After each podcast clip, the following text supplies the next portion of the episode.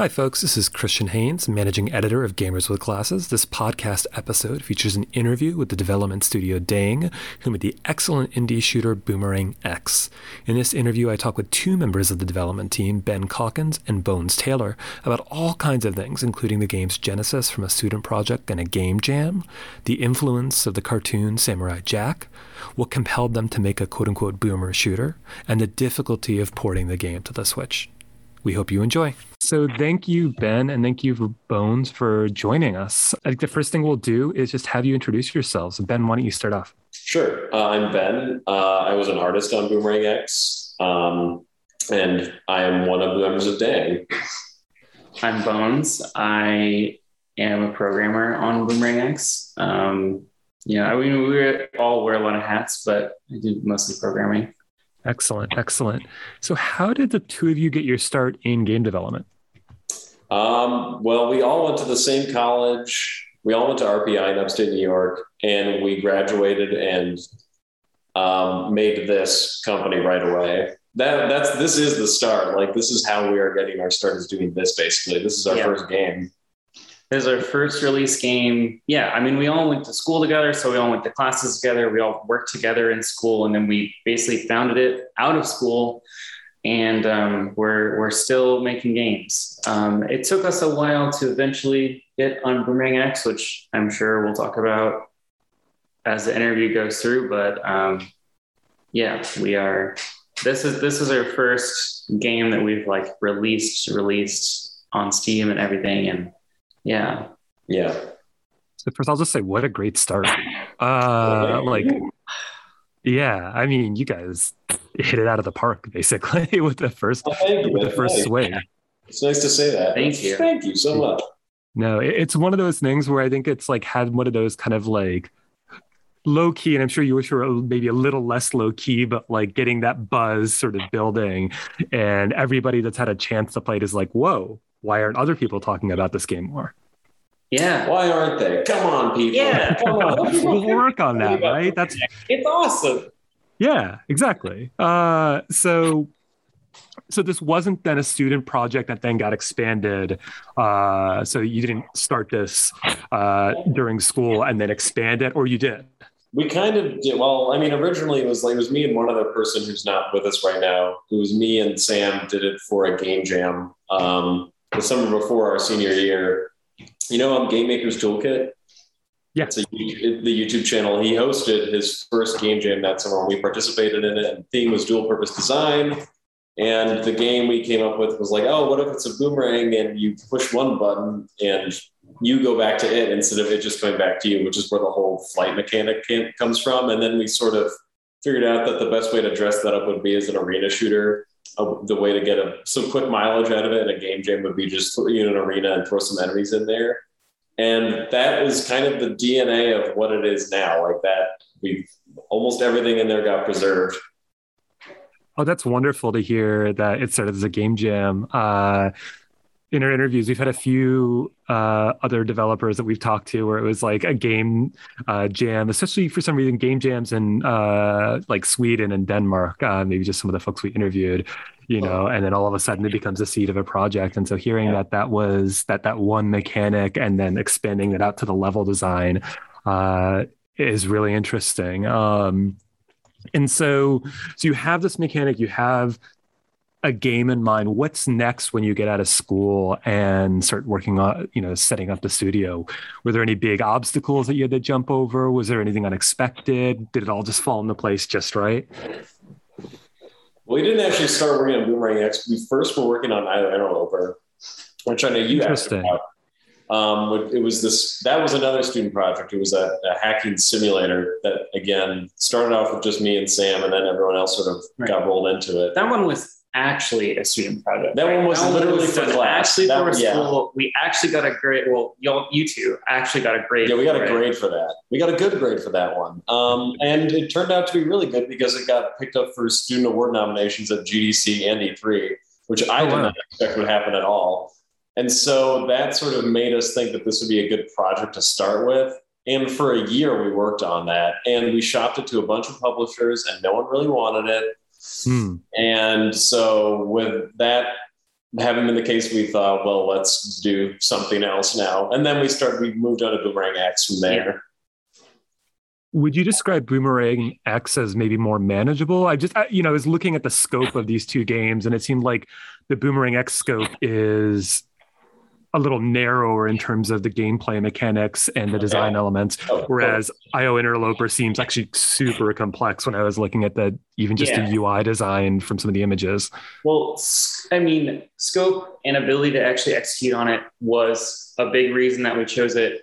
Um, one of the reasons that I wanted to choose it, and I don't know how like everyone else feels, was like I felt that it was a more like marketable game. Like the what's cool about IO Interloper is like the aesthetics of it are cool, obviously, but like there's a lot of like cool moments in the game that's like hard to sell, I guess, um, on like what really makes IO cool. Um, Boomerang X, you can like you can see you flying people flying to the air. You can see like crazy combos and stuff. You can see them killing enemies. You can see how fast the action is. Right? It's like it, you instantly understand what the game is about, um, and so it's like a lot easier to. I, I I hate to say market, but yes, it's a lot easier to to market. I concur. no, yeah, no, the, the player engagement there is more Yeah. obvious in a way, right? Like you can see how the games could perform on Twitch, right? Like you can see Yeah. the speed run quality for it. You can see the humor even potentially just in like flinging yourself around some of these levels, especially when you get gigantic creatures that you have to kind of break down in moments, which was one of my favorite moments in that game. Is just when you get that encounter with that giant giraffe-like creature and all of a sudden I'm like just flinging myself around the forest, like stopping in midair and pelting this giraffe. Yeah. Uh, I mean, that's amazing. Uh, so I, I, I definitely see what you're saying. Um, that was the i mean that was the the giraffe was like the first new enemy we made I think so. First one that wasn't in the game the jam. game jam Uh, i mean because every enemy that was in the game jam, the design of them was all carried over.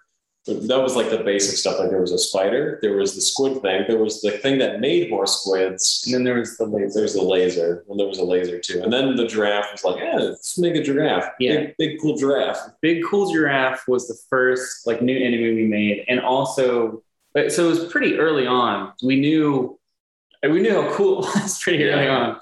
on um and yeah the Yornwood which is like the fourth or fifth level in the actual sequence was the second level we made um, interesting. or maybe the first I don't remember. yeah. I remember I remember having a friend play it and it was just the Connect the Excel Tyrant Room, which we call the Orchard, and the Yornwood. And those were the only two levels in it um, when I was having a friend of mine play it. Uh, so those are very early. And then we added in a lot of other stuff in between. Um, yeah. It's the red room and the orange room. The red room and Yeah. the tree room. The game was actually going to be, for those who were like, the game is too short, it was going to be even shorter. Oh, Originally, it was going to be one arena. And then we decided it would, would be like, there would be like one arena that was procedurally generated and you do different stuff in every time. And then I remember I went on vacation and I came back and you and Sam were like, we can't do that. Let's do the, let's do it in sequence. And so then we were like, it's going to be five arenas. But if you die, you have to start from the very beginning every time. And we realized that sucks and is really annoying. So then we were like five arenas and you have life.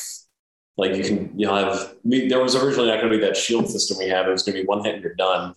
So we gave you mm-hmm. that and we put checkpoints at the start of each level. And then like, I don't know, maybe a year into it, we were like, actually, now it is, it is too short. And so we put a level between all the existing levels and beefed up the tutorial and we had a final boss stage. Yeah.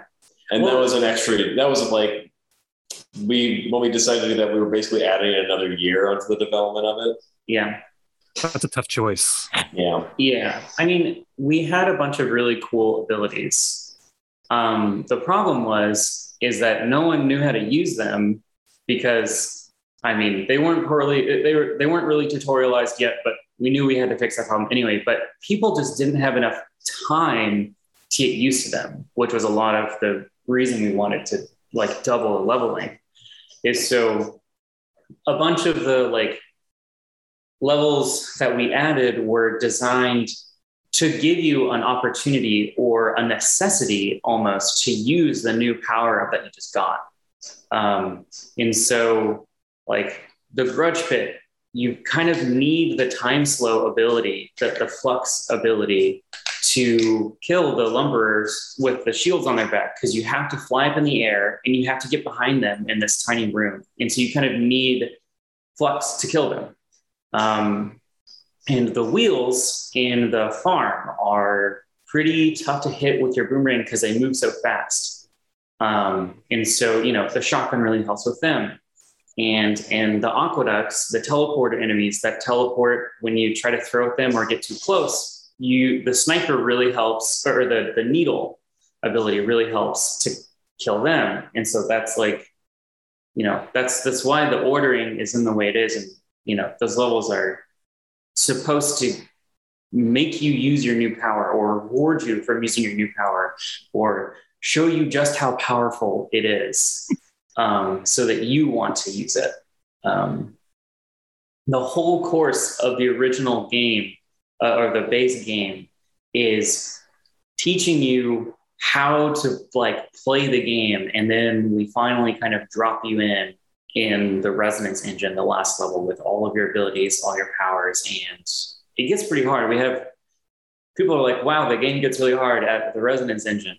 And they're like, yeah, because we have nothing to teach you anymore. So you, you kind of have to do it all yourself. That's interesting. I mean, I feel like part of what you've described there is a kind of like hybrid between an older arcade model, harking back to like really, you know, asteroids and Galaga and whatnot, um, where it is really like keep the levels short, but make it more about increasing skill and increasing your ability to get through a level with more control or faster. Uh, but then on the other hand, you have more abilities attached to the player than a lot of those classic arcade games. So you've got to stretch it out a little bit to give them that runway to work on those abilities and to sort of finesse and uh, fine tune them to the spaces they're inhabiting. And so that makes a lot of sense to me. And, and, you know, as I was playing the game, I was like, okay, this is this is an arcade game. That's why this game is short. This is an arcade game. I'm supposed to play this multiple times and learn different ways to get through it and learn how to fling myself around it. And I mean that in the best way, right? Like that kind of yeah skill mastery that uh, comes with a game where you're not just wandering over huge swaths. It's like the inverse of like the Ubisoft open world model or something. um, well, it's definitely the inverse in that it's a straight line. yeah. I mean, that was the, I was a huge pusher on doing New Game Plus as, so, you know, we knew the game was short and we are like, what are we going to do to give people more stuff? And the two ideas were a new game plus, where we like basically remaster all the levels in a way like, right, okay, all the levels are built and the enemies in them are designed with this is your first time seeing all of these enemies and you know you're not very good in a lot of at a lot of the time right like you have a lot to learn still and so a lot of levels are like when you play them again are kind of easy. So New Game Plus is like you're designed, you're supposed to be a master. You've already beaten the game once. So we can make these levels as hard as we think that they should be. Um, and the other idea was in this wave mode, which at the time we just went with New Game Plus. And you know, I was a big proponent of New Game Plus, but I guess now we're doing both because endless wave mode is what we're working on now. Um, I kind of am glad that we have done it this way because the endless wave mode that we're creating now, we would not have made it as cool as it's going to be mm-hmm. uh, if we made it with the release. But it probably would have done, people would have enjoyed in this mode more than the new game plus. Um, is that going to come out as DLC? Is that going to be just a patch or an update? Yeah. Just going to be an update. It's not going to be DLC. Yeah, free cool. free update.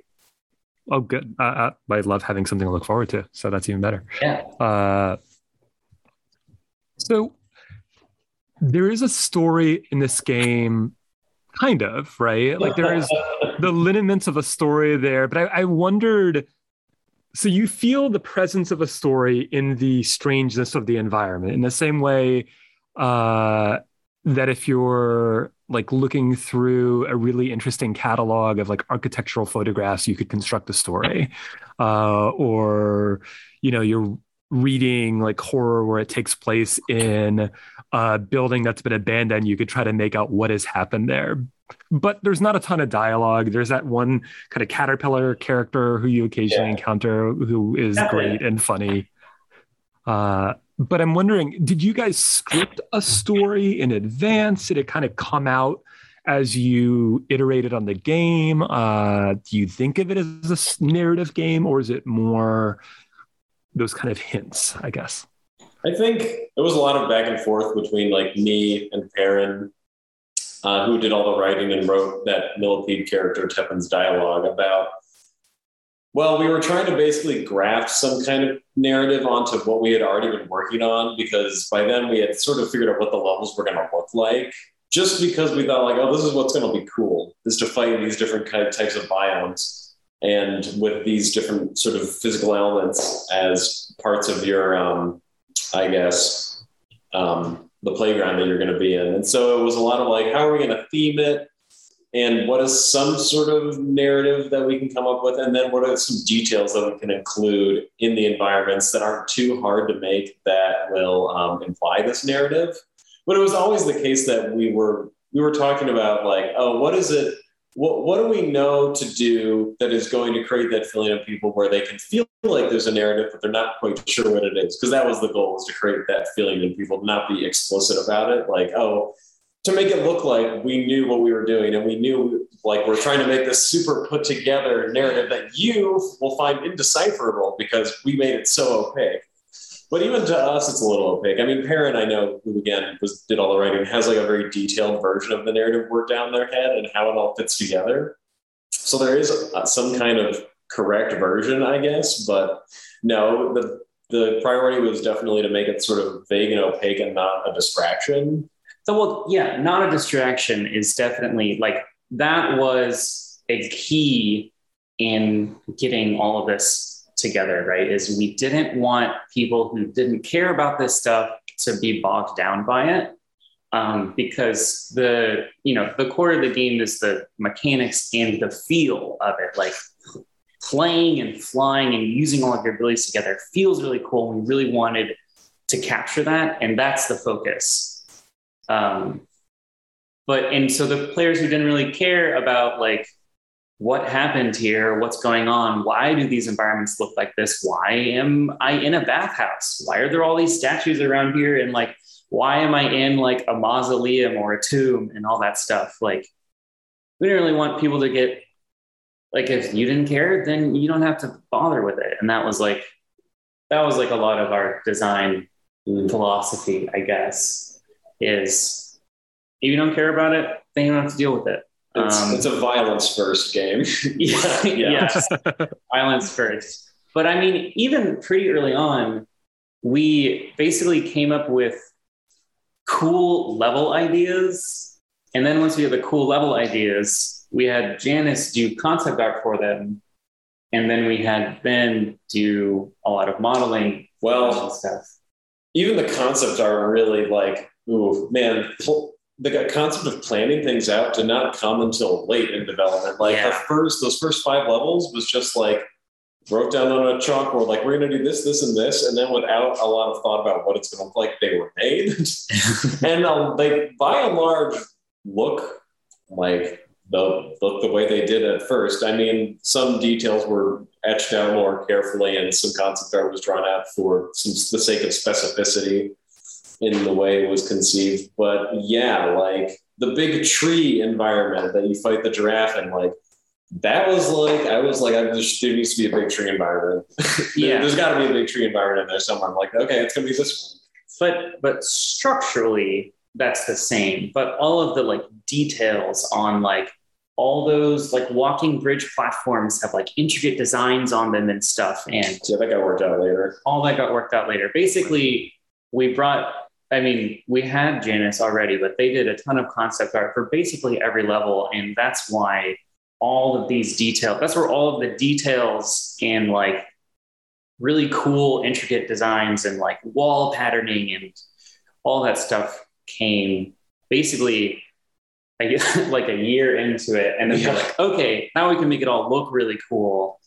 Um, after it was mostly functional. Um, so would it be accurate to say you guys you started with a mechanic, expanded that into level architecture, and you know into environments, and then there was a narrative that was both made to be like not distracting in the sense that it might actually be distracting to not have any kind of story but on the other hand you also didn't want all of these moments of dialogue and a ton of characters that yeah. would make it so that you know, you have that moment as a player sometimes where you're like, I just want to get back to throwing my boomerang or shooting my gun, uh, also, and to keep the player always moving. Yeah. Also, making cutscenes is really hard. We only have two, and they took a long. They were hard to make. Those, just those two cutscenes at the beginning and the end. Um, you know, you get some people who are sort of bemoan the fact that there isn't much of a narrative, and I understand that. Like, I like a good, solid narrative-based adventure, but then a lot of people really don't seem to care at all. and that's they just don't even notice. That's great. I mean, we had a lot of really cool ideas for levels, and I think the story was. I think in both parts, the story was written around the level ideas we had and also inspired some other level ideas. So I can't really remember which came first. Oh, that's interesting. For some of the levels, the the design or the like inspiration for the story. But definitely like we had we called the areas in between arenas rest stops because we're like hey come look at this pretty beautiful little area that you don't have to fight anything in and you can just kind of relax. And you know we're trying to not make you feel like you never have a break.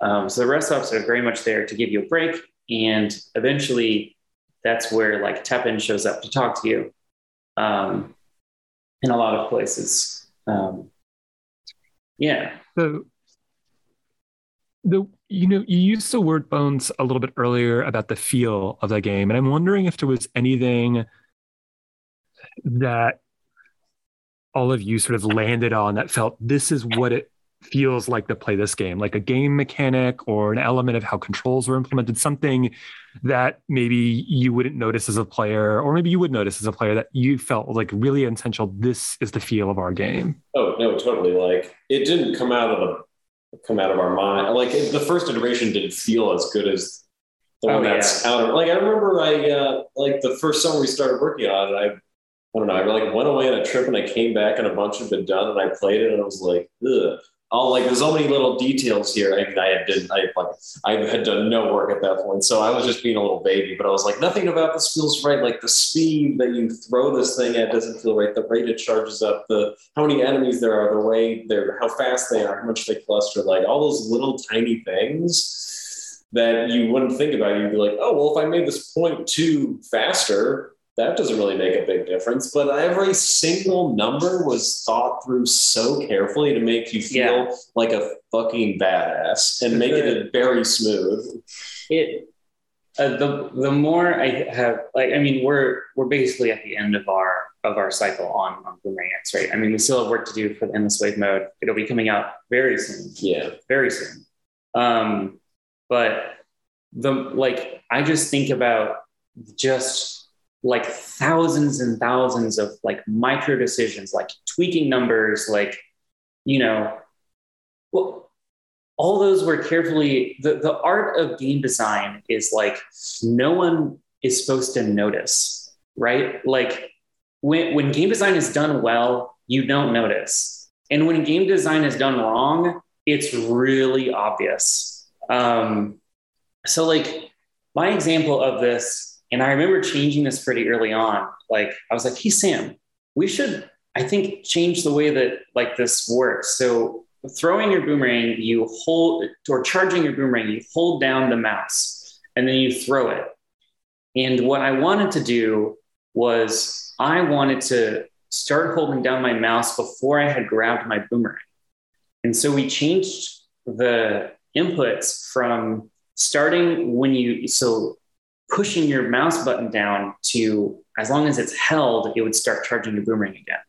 Right. So before it was you'd have to catch it and then you'd have to start clicking again and you couldn't just hold it and wait for it mm-hmm. to automatically start charging again and like i made that little change and once that happened i was like oh my gosh this feels so much better like there was this sticking point that i was having in playing and changing just like that it starts charging again once you catch it if you're still holding your mouse down made a huge difference in how i felt in the game and basically, we made like thousands of those decisions over the course of two years. And that's the way, that's the reason that it feels the way it does. Um, I mean, some were major, like nothing's taken for granted. Like adding the ability to slow down time, that was a decision. We originally thought that would be a, like a power up, like any of the other power ups, where you it would have a cooldown or you'd, you'd unlock it mm. much later. And then it, we sort of realized this is actually kind of necessary for aerial combat. So it became yeah. a more fundamental tool. All of our aim at that point, because none of us were real big first person shooter players, all of our aims were terrible. We couldn't hit anything in the air. And we were like, we need like, we need something that lets us kill enemies in the air. And so like we came up with time slow and it was originally going to be like just a core ability in the game. Like it was just going to be one of the controls. It wasn't even going to be an upgrade. Um, but we realized that people just need more time to get used to flying around before we give them this time slow ability. And to be fair, you only have to do one level after the tutorial before we give it to you. But like, I don't know, we still we still give it to you for most of the game, but that like the grudge pit is when we you can actually use it now. I, I don't I don't remember where I was going with this.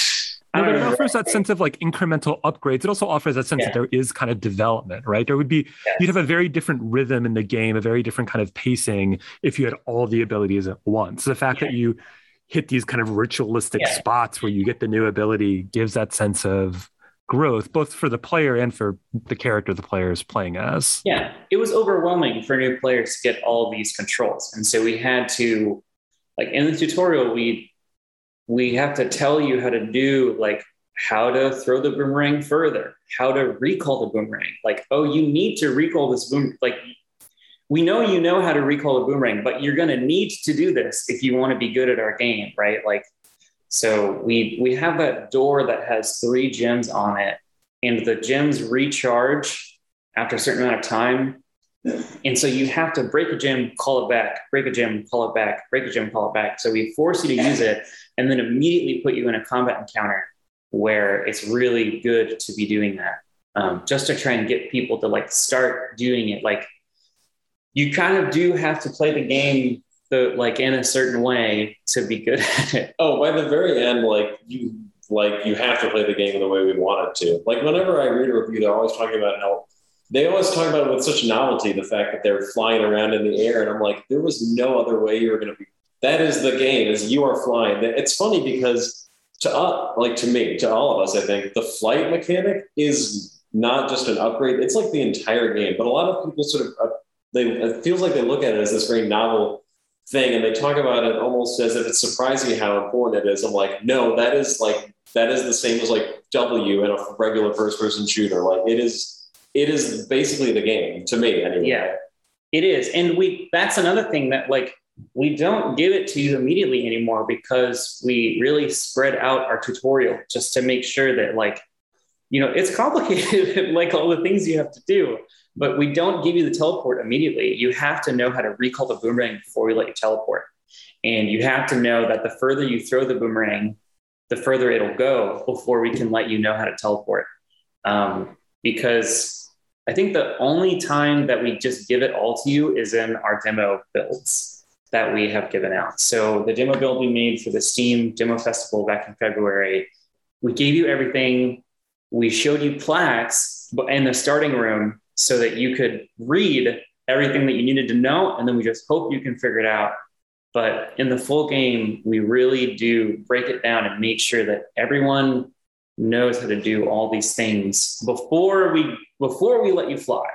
And then before we let you slow down time, which is really powerful, you need to be a little more comfortable flying around. I think for me, the reason slowdown comes after you learn how to fly is because I felt like you needed to see why you might want it. You might, I wanted you to perceive what, what the problem is. Like I'm flying around, I'm having a hard time shooting stuff. And so then we give you the time slow and then you go, oh, this will help me do that thing that I felt Yeah. as a, a pressure point before. Yeah, if you're like me, you're just this like spastic pinball bouncing all around as Yeah. you're throwing it, and then you get to slow down. You're like, okay, that's that's what I do. Now I know. Yeah. Yeah, no, that makes total sense. Um, a little bit of a, I guess, a left turn here. How was the process of porting it to Switch? Did you do that in house? Did you subcontract that? Was it a nightmare? was it fluid and Yes. easy? It was a nightmare. Yes, it was a nightmare. Okay. Devolver was, yeah, Devolver put us in touch with the port house. Um, I mean, like we don't know we don't know crap about porting, so we would would have been totally lost without the port team. But even with the port team, oh boy, was it a lot of work. Hyperliminal Games, by the way, Yeah, is their HLG. support team. HLG. They're they're very helpful. They were um, Necessary. they were necessary. We could not have done it without them. They were very helpful and they were great to work with. Um, and uh, we are going to get to work with them again as we port in this wave mode onto Switch. Um, and yeah, but no, it was not easy. it was not Our easy. game, just to be clear, for the first like 18 to 19 months, I know that I was like, in my mind, had already decided this can't go on Switch. Maybe PlayStation and Xbox was like, yeah, we're making a PC game. And without much regard for like poly count for most of it, a lot of people look at our game and go, it's low poly. It's actually not. It's extremely high poly. It has no texture or bump maps, I think, is where people sort of get that impression. And it's very vectory looking, but it's very high detail um, Yeah. in terms of the geometry. So the poly counts, that was a big part. That was a big issue for Switch. Um, Do you the want to throw some numbers out? You wanna throw some no, polycount yes, numbers out? okay. I mean, like some of the arenas were like for a regular, for like I don't know, like Uncharted. You have a character that maybe is like two million triangles. We had an environment that was like four million triangles, and they were like, "Oh, you need to cut that to like you need to remove about ninety percent of those. you need to get it down to ten percent of that." So And it's like, Yeah. well, uh, how? And we have weeks to do this, by the way. yeah, there was like a month and a half or two months where you and Janice and Perrin Yeah. basically Demolish quite the game. quite literally remade every model in the entire Oh. game to have a lower poly count.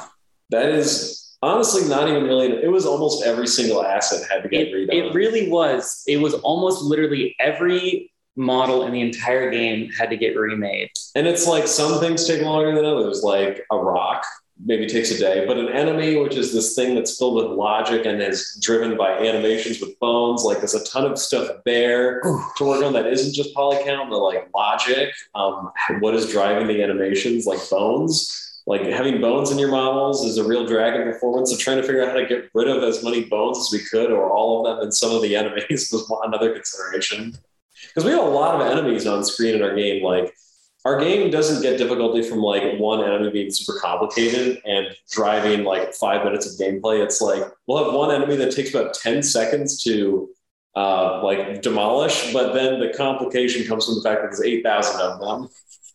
Right. It works in waves, right? But going back Yeah, to the sort of arcade model. I don't know if any enemy takes like actually 10 seconds, right? It's less. Like, it's way It's less. way less. Like the squid takes like 0.1 second. It It takes the time your boomerang leads your hand to hitting it and then it explodes. Like an encounter with one squid is like this, you spawn the squid, it dies. That is what an encounter with a squid looks like. If, if that was the way. The wheels, though, those wheels. Uh, It, get- it, it gets complicated. The weak points were one of the ways we wanted to complicate things because, like, we were committed to the idea that if an enemy looks unadorned and doesn't have any gem on it, you hit it and it dies right away. And so we that's the rule. That's what we're communicating to the player. So if we wanted things to get complicated, we were like, oh, this is where we steal from Devil Daggers. Like, oh, well, we'll put red gems on things, and now we're communicating. You have to break these, and that was our way of adding multiple things you would have to hit on an enemy. Was saying, okay, now it's not just you hit anywhere on this thing and it dies. Now we've got these special locations. Truly novel, having a weak point on an enemy. yeah, now not not really stealing from devil daggers because like it's a video game. it's a video game concept of having a weak point,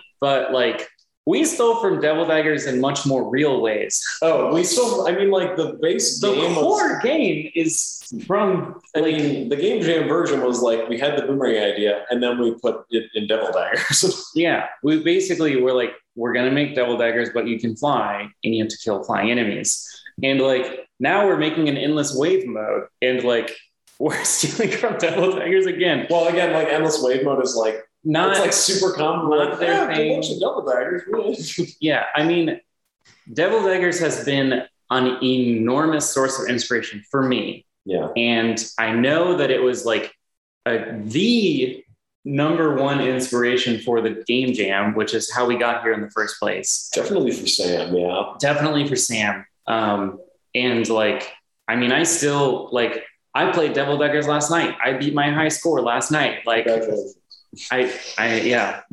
Um, I love that game. I love the sounds in that game. I love the playing of that game, and I love the way that it looks. Um, I love Devil Daggers. Also Doom. Doom's one. I'm the only one who played it, so I'm the only one Doom- gets to say that. Doom was a big inspiration for you. for me, for the new Doom, just I don't know, Doom. the gameplay of it, right? Well, I mean, even more than that, Doom kind of gave people permission to be like, actually, this narrative is a waste of time sometimes. and, and it was cool because that game came out and people um, were okay with that. That game came out and they were totally fine with the fact that the narrative was a total non-factor. And it was like eight hour. It was like almost exhaustively violent that game. And also, like, there were def- definitely some components of the way upgrades worked and the way they're paced out in that game that I was thinking about.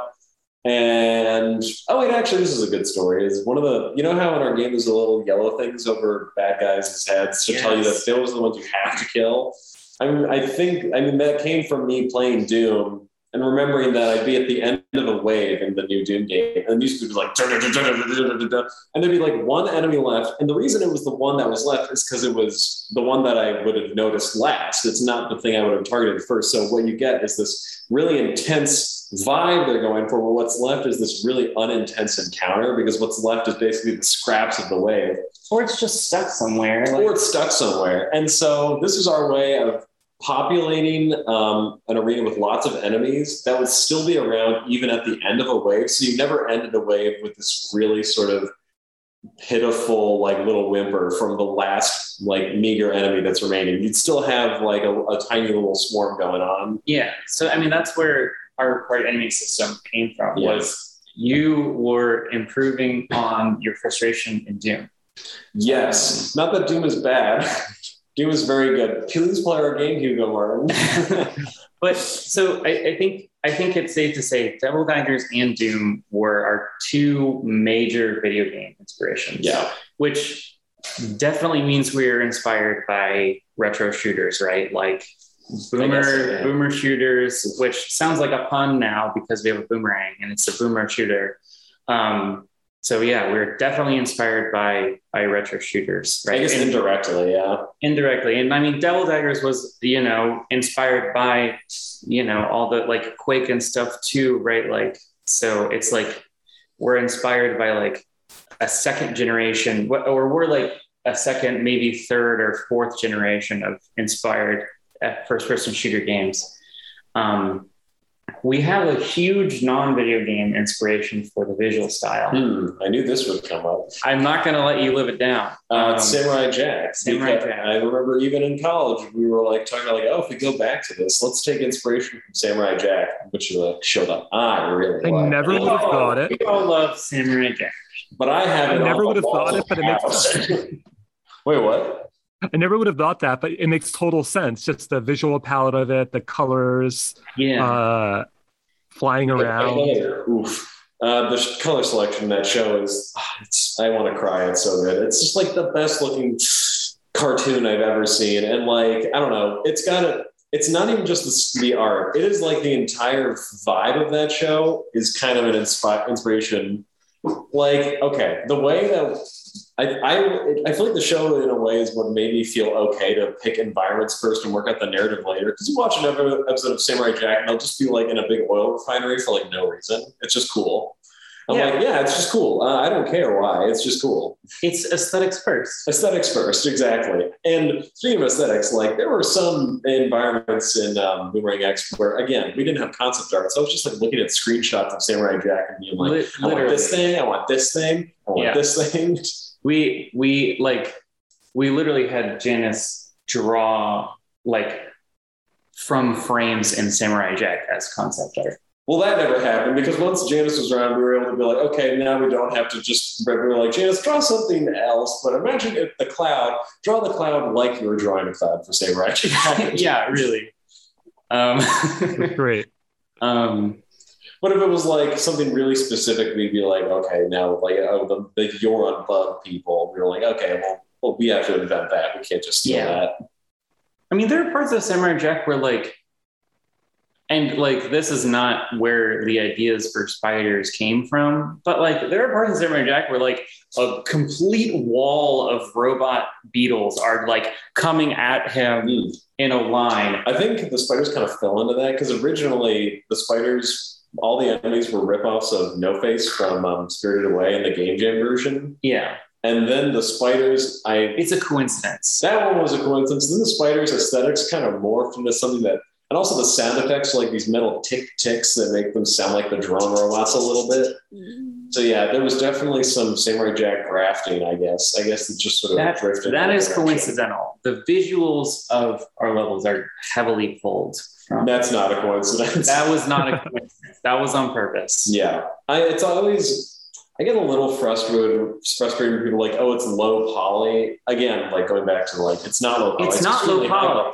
That's Yeah, not what low But I think the reason they say that is because of the way things are blocked out. Like a rock doesn't look like a realistic rock. It's got lots of very clearly defined straight edges and sharp perpendicular angles. Mhm. But then again, that's not, I wouldn't say that that's low poly. I'd say that's just very strong vector art. And I feel like people sort of conflate low poly with very clearly um, delineated edges and things. It's a deliberate style. It's not, that's like people. I don't want to really start this discussion, but that's not like our game is not low poly. That's not what low poly means. People see like we have like perpendicular angles and blocked out shapes. Like all of our detail comes from the geometry, it comes from the polygons that is in all the shapes. Yeah. Which So is a different it's thing than having it all added through basically texture mapping afterwards, right? But we had to do anyway for the Switch port. yeah, we had to do some Yeah. texture maps for Switch. Anyway, um, but yeah, I mean, the other thing, and Sam isn't really here to talk about it, but the other really signature part of our look comes from the like the paint splotchy speckling on all of all basically every surface in the game has like it we call it speckling and it's a shader that sam made um, where like there's just like nothing is like a solid color. It's all like dotted and like painted, and there's all these like weird patterning that kind of comes out of it. It Um, looks like a mess. it looks looks kind of like a mess. It kind of looks like uh, someone has been like kind of tossing paint. It's kind of airbrush. Is what I think that what the vibe helps, and one of the things that helps to give that vibe. Looks Yeah. a little bit airbrush. But um, That's great. It gives it a lived in quality too, right? Like things have been there, things have happened here. Yeah, uh, that's what I mean by mess. I guess is that like that was one of the ways that it wasn't just like a purely cell shaded like um, yeah, Wind Waker type look. Like it's got a little bit of, of, of it's a little grungier, a little dirtier. It's a little bit more punk than that. Not that the game is like extremely punk looking, but it's like a little grimier than that. yeah. It's got some it's got some mess. it, it's part of it is it with the geometry is what makes the game look like completely distinct It's got I, I, I look think of it as sort of like a kooky look. Little un, it's like a little wacky. it's a little cartoony It's extremely cartoony. Yeah. How was working in Unity? Hmm. Was that a mostly positive experience? Was that decided on pretty early out of comfort? Was there a decision between Unreal or Unity? I imagine you probably didn't go, we're going to make a custom game engine. Um, there wasn't really discuss. It was just like it's we're gonna do Unity because that's what we had been working in. it was a comfort thing. it was just like, yeah, that's what we know. We know Unity, so we're just working in Unity. Now we're talking about, well, we're broaching discussions of possibly using a different game engine, but for now, we're still working in Unity because we're still working on Boomerang X. Um, Sam and I have always played the trump card whenever Ben brings up wanting, whenever they bring up wanting to move to UE4. Sam and I are like, well, we're not smart enough to write in C++. which is what the language of, of UE4 is. You want to stick to C sharp. Yes, yes, we do. Sam, uh, we don't want to do our own garbage collection. No, thank you. Um, um, but that's not really fair to do anymore. We've been doing it for years now. Um, the, the, implication here is that I am asking to switch to something that isn't Unity. yes, and uh, it's true. Um, if anyone from Unity is listening, I uh, it's great, but the art pipeline is not very good. yeah, I mean, it is what it is. We kind of have to you kind of can't use most of Unity's out of the box tools. you can't really use most of them. They advertise so, like this big family of tools, and I have not used any of them. Like we use our own audio engine. We use our well, we use uh, we well we, we, we use a well, third not party. our own we, use a different licensed Wwise. Yes. Which is probably no one who is releasing like a AAA or even an indie AAA title is like using anything other than Wwise or FMOD. No one's using the Unity out of the box audio tools, right? And but you know we're not using Unity's input system um, because it um, politely um, does not work very well. um, and uh, we i think the one that we use as although we hate doing it is the animator system mm. unity animator sam has i is not going to live as long i think because of what he's had to do in the unity animator yeah toolbox. we have actually taken years off of sam's life he's not forcing he doesn't have long left i think because of the pain he's had i have just like i work at the desk next to him and i've heard so many groans and just sad yeah. noises coming from him yeah couple of table banging. Oh, a lot of table banging. Like, are you? Why would it? Why would it do like this? Why would it do like this? Sorry to the people in Unity. I mean, yeah, Unity like, is one of those things where it's great to get into, but the further you get into it, the more you start running into those problems of like, oh yeah, this is this is a platform that's meant to be as accessible as possible, but as accessible as possible means more specific I get the more friction I'm going to encounter. Yeah, there are, um, I think twice during development, we literally had to update our project version in Unity because um, a bug we were having was there was nothing we could do about it, and it was an engine problem. And so we had to update Unity, um, which is frustrating. I mean, ultimately, not actually as bad as it sounds um, especially because you know marginal Unity upgrades are not not a lot has changed. Um, but you know there were times when like we were getting shader errors and like vertex oh, shader. You remember that? Just a number of tiny little problems that I never want to have to think about again. That oh, I was just God. like, why? Why would this happen? Why would this? I don't understand why this would happen. Yeah, some some of those times where we had to update the Unity engine in that fixed Oh, so many times. It's like we had to do that like at least four times, probably. I thought it was only three. Maybe it was only three times we had to change the engine or update to the latest version. Yeah. Which was always kind of bumpy. Which, like, I mean, that's part of what sucks about like uh, like you have a two-year project and the engine you're using is going to update and so you have to use the old version of it because i don't want to just like feature creep out everyone's previous project um, but I mean, yeah, I I like Unity. I'm very comfortable in Unity. I mean, we all are comfortable in Unity because we've been using it for so long. And at some point, you develop a, like a, a knowledge base of things that don't work in Unity, and so you know how to work around them. You know to avoid, yeah. You know to avoid stuff. There's um, there's actually a compilation of stuff like this called the I think it's called the Uninomicon, which is like uh, basically a list of like cursed things that Unity does that they don't tell you but that they do. Um, and it's called the Uni, Uninomicon, um, which is, I think Sam has actually submitted. Yeah. So Sam has submitted things to it. Um, and yeah, we both read most of it. Uh, That's amazing. yeah.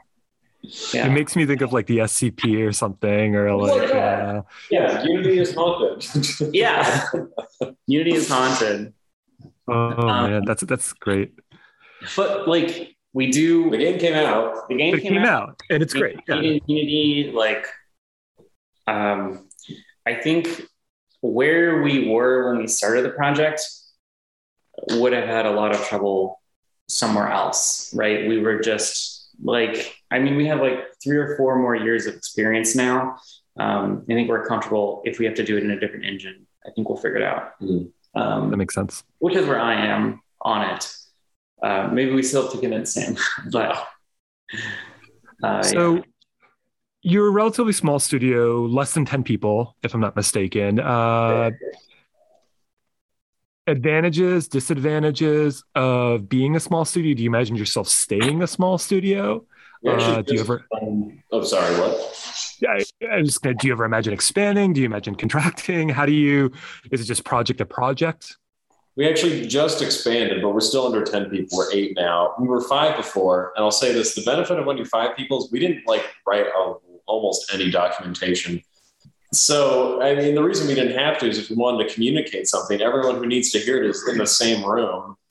and you, they're all probably going to be present for the conversation where things get conceived of because they're happening in that room also. Right. So, and then I don't know, there's something kind of cool about it because it'll let things sort of happen very organically. Like, we'll have this conversation. We won't necessarily write things down. We'll go off and we'll do our thing based on it. And people will be making their own, like, sorts of decisions based on what we talked about and have their own ideas about what it was that we were talking about. And um, I don't know. I feel like when you write things in documentation, you work out every single detail so that the person who's like, oh, I have this design document. The person who's going to be animating the dragon, I'm going to be telling them in every detail how this dragon must be animated because of how it affects sound or how it affects design or the timing of this fireball attack. Whereas with us, we can just be like, yeah, we'll figure that all out. We're only five people. If I have a question about how long the attack is, I'll be like, hey, how long is the fireball attack? And then that's how that gets communicated. everyone will be like three seconds, Three seconds, four know. seconds. I don't know. Um, yeah, I mean, the other thing that I appreciated about it for a while is that there were discussions being there are discussions that were having to be done about like story and like environmental design and, and a lot of stuff. And I was just like, you, you can kind of choose what the like from the topic what's is that important enough to you to go? Do you need to be at that meeting? Or you know does it really not matter? And a lot of our design discussions was sam ben and i on the project. Yeah. um, we have spent so so much time in meetings discussing things and arguing about things and like those thousands of micro decisions i almost i would say most of them more than one person was involved because Yeah. you just when you are like i don't know how this should work and then i ask someone and then we talk about it and then we're like you know you don't have to go run it by like your boss and your boss doesn't have to run it by your boss's boss. You don't have to take it all the way up the line to like the head of corporate or whatever the head of design or anything. It's three of us it's the five of us. Everyone who needs to be in that conversation is already there. Um, of course it's a disadvantage because um, we only have five people so we can't make it, it you know it's slower to work on this and people are like i can't believe your game is so short and it's like okay well we are five people and it took us two years to get here If you didn't Um, feel short to make it. yeah Yeah. um, yeah, uh, well, that's a yeah. I would never say. I would probably not say that to someone, um, but that's because I'm nice to people online. I'm try really hard to be nice to people who play our game um, when they when they deserve. Bless it. all of you. Yes. Yeah. Thank all of you. We owe it all to you. Thank you for playing our game. Um, okay for you to hate some of your players or all of them. I mean, you know. I hate none. I hate none of our players. So that okay, that's I do hate some of you. I do hate some of you. well, you Holmes manages the Discord, so Yeah. I I don't see. I don't really. Yeah, I'm- the Discord. I'm the I don't see a lot of the really terrible people. The people that I hate get banned, and I've it is well earned. I can only imagine. Yeah. Um, So why don't we sort of wrap up in what I think is the logical place, which is what's coming next. Uh, your work on uh, IO Interloper is ongoing. Is that what, so? You're focused on, if I'm understanding correctly, Boomerang X's wave mode, endless wave mode. Uh, so is Interloper on hold? Is that something that's ongoing? Is that something that is coming in the future? It is on hold. Prob, I mean, definitively, it's going to be for a long time because our next project's probably it's not going to be out in November. yeah. I think that left uh, scars deep enough to warrant us not wanting to go back for a, quite a while. Possibly, it may still come out. What does it say before 2031 or something? That might still happen. That's Mhm. possible. Well, maybe we'll see. Maybe. I don't. Our next thing is not going to be a shooter. It's not going to be another one. That that, is, Yeah. conclu- that is conclusive. I think. Yeah. I mean, I would say that IO is on indefinite but permanent hold. Well, we'll see. Who Maybe knows? not The future- permanent, but No indefinite. one, no one knows the future, but Yeah. right now the will to go back to it is not there on the, for the entire team. Yeah. I think, I mean, are we allowed to talk about what we brought new people on for and stuff? No, okay. Um, Fair enough. I have, I have, it has been hinted that we are working on some non game things. What those are, we have not specified. That's Um, interesting. so, yeah. Games are a little. We're still going to be doing that. and we will still be doing them, but um, not everyone on the team will be doing them. That is correct. That is true. They said with an air of mystery befitting Boomerang X's environments. yeah. Well, yeah. So we're working on the endless wave mode, which endless wave mode is going to be out within the month. Um, that's our goal What's the date? Oh, it's coming. within a month. Um, sooner than that, hopefully. Um, Yeah. and then we will be porting the endless mode to Switch and hopefully doing some other Switch patches at the same time. And then we should be done with Boomerang X for a while. Um, yeah, That's exciting. Yeah. it's it is exciting and like once it's done and we're not touching it anymore, like I'll I'll be wait two years and then I'll play it again. like, oh, well, Yeah. this game's actually really good.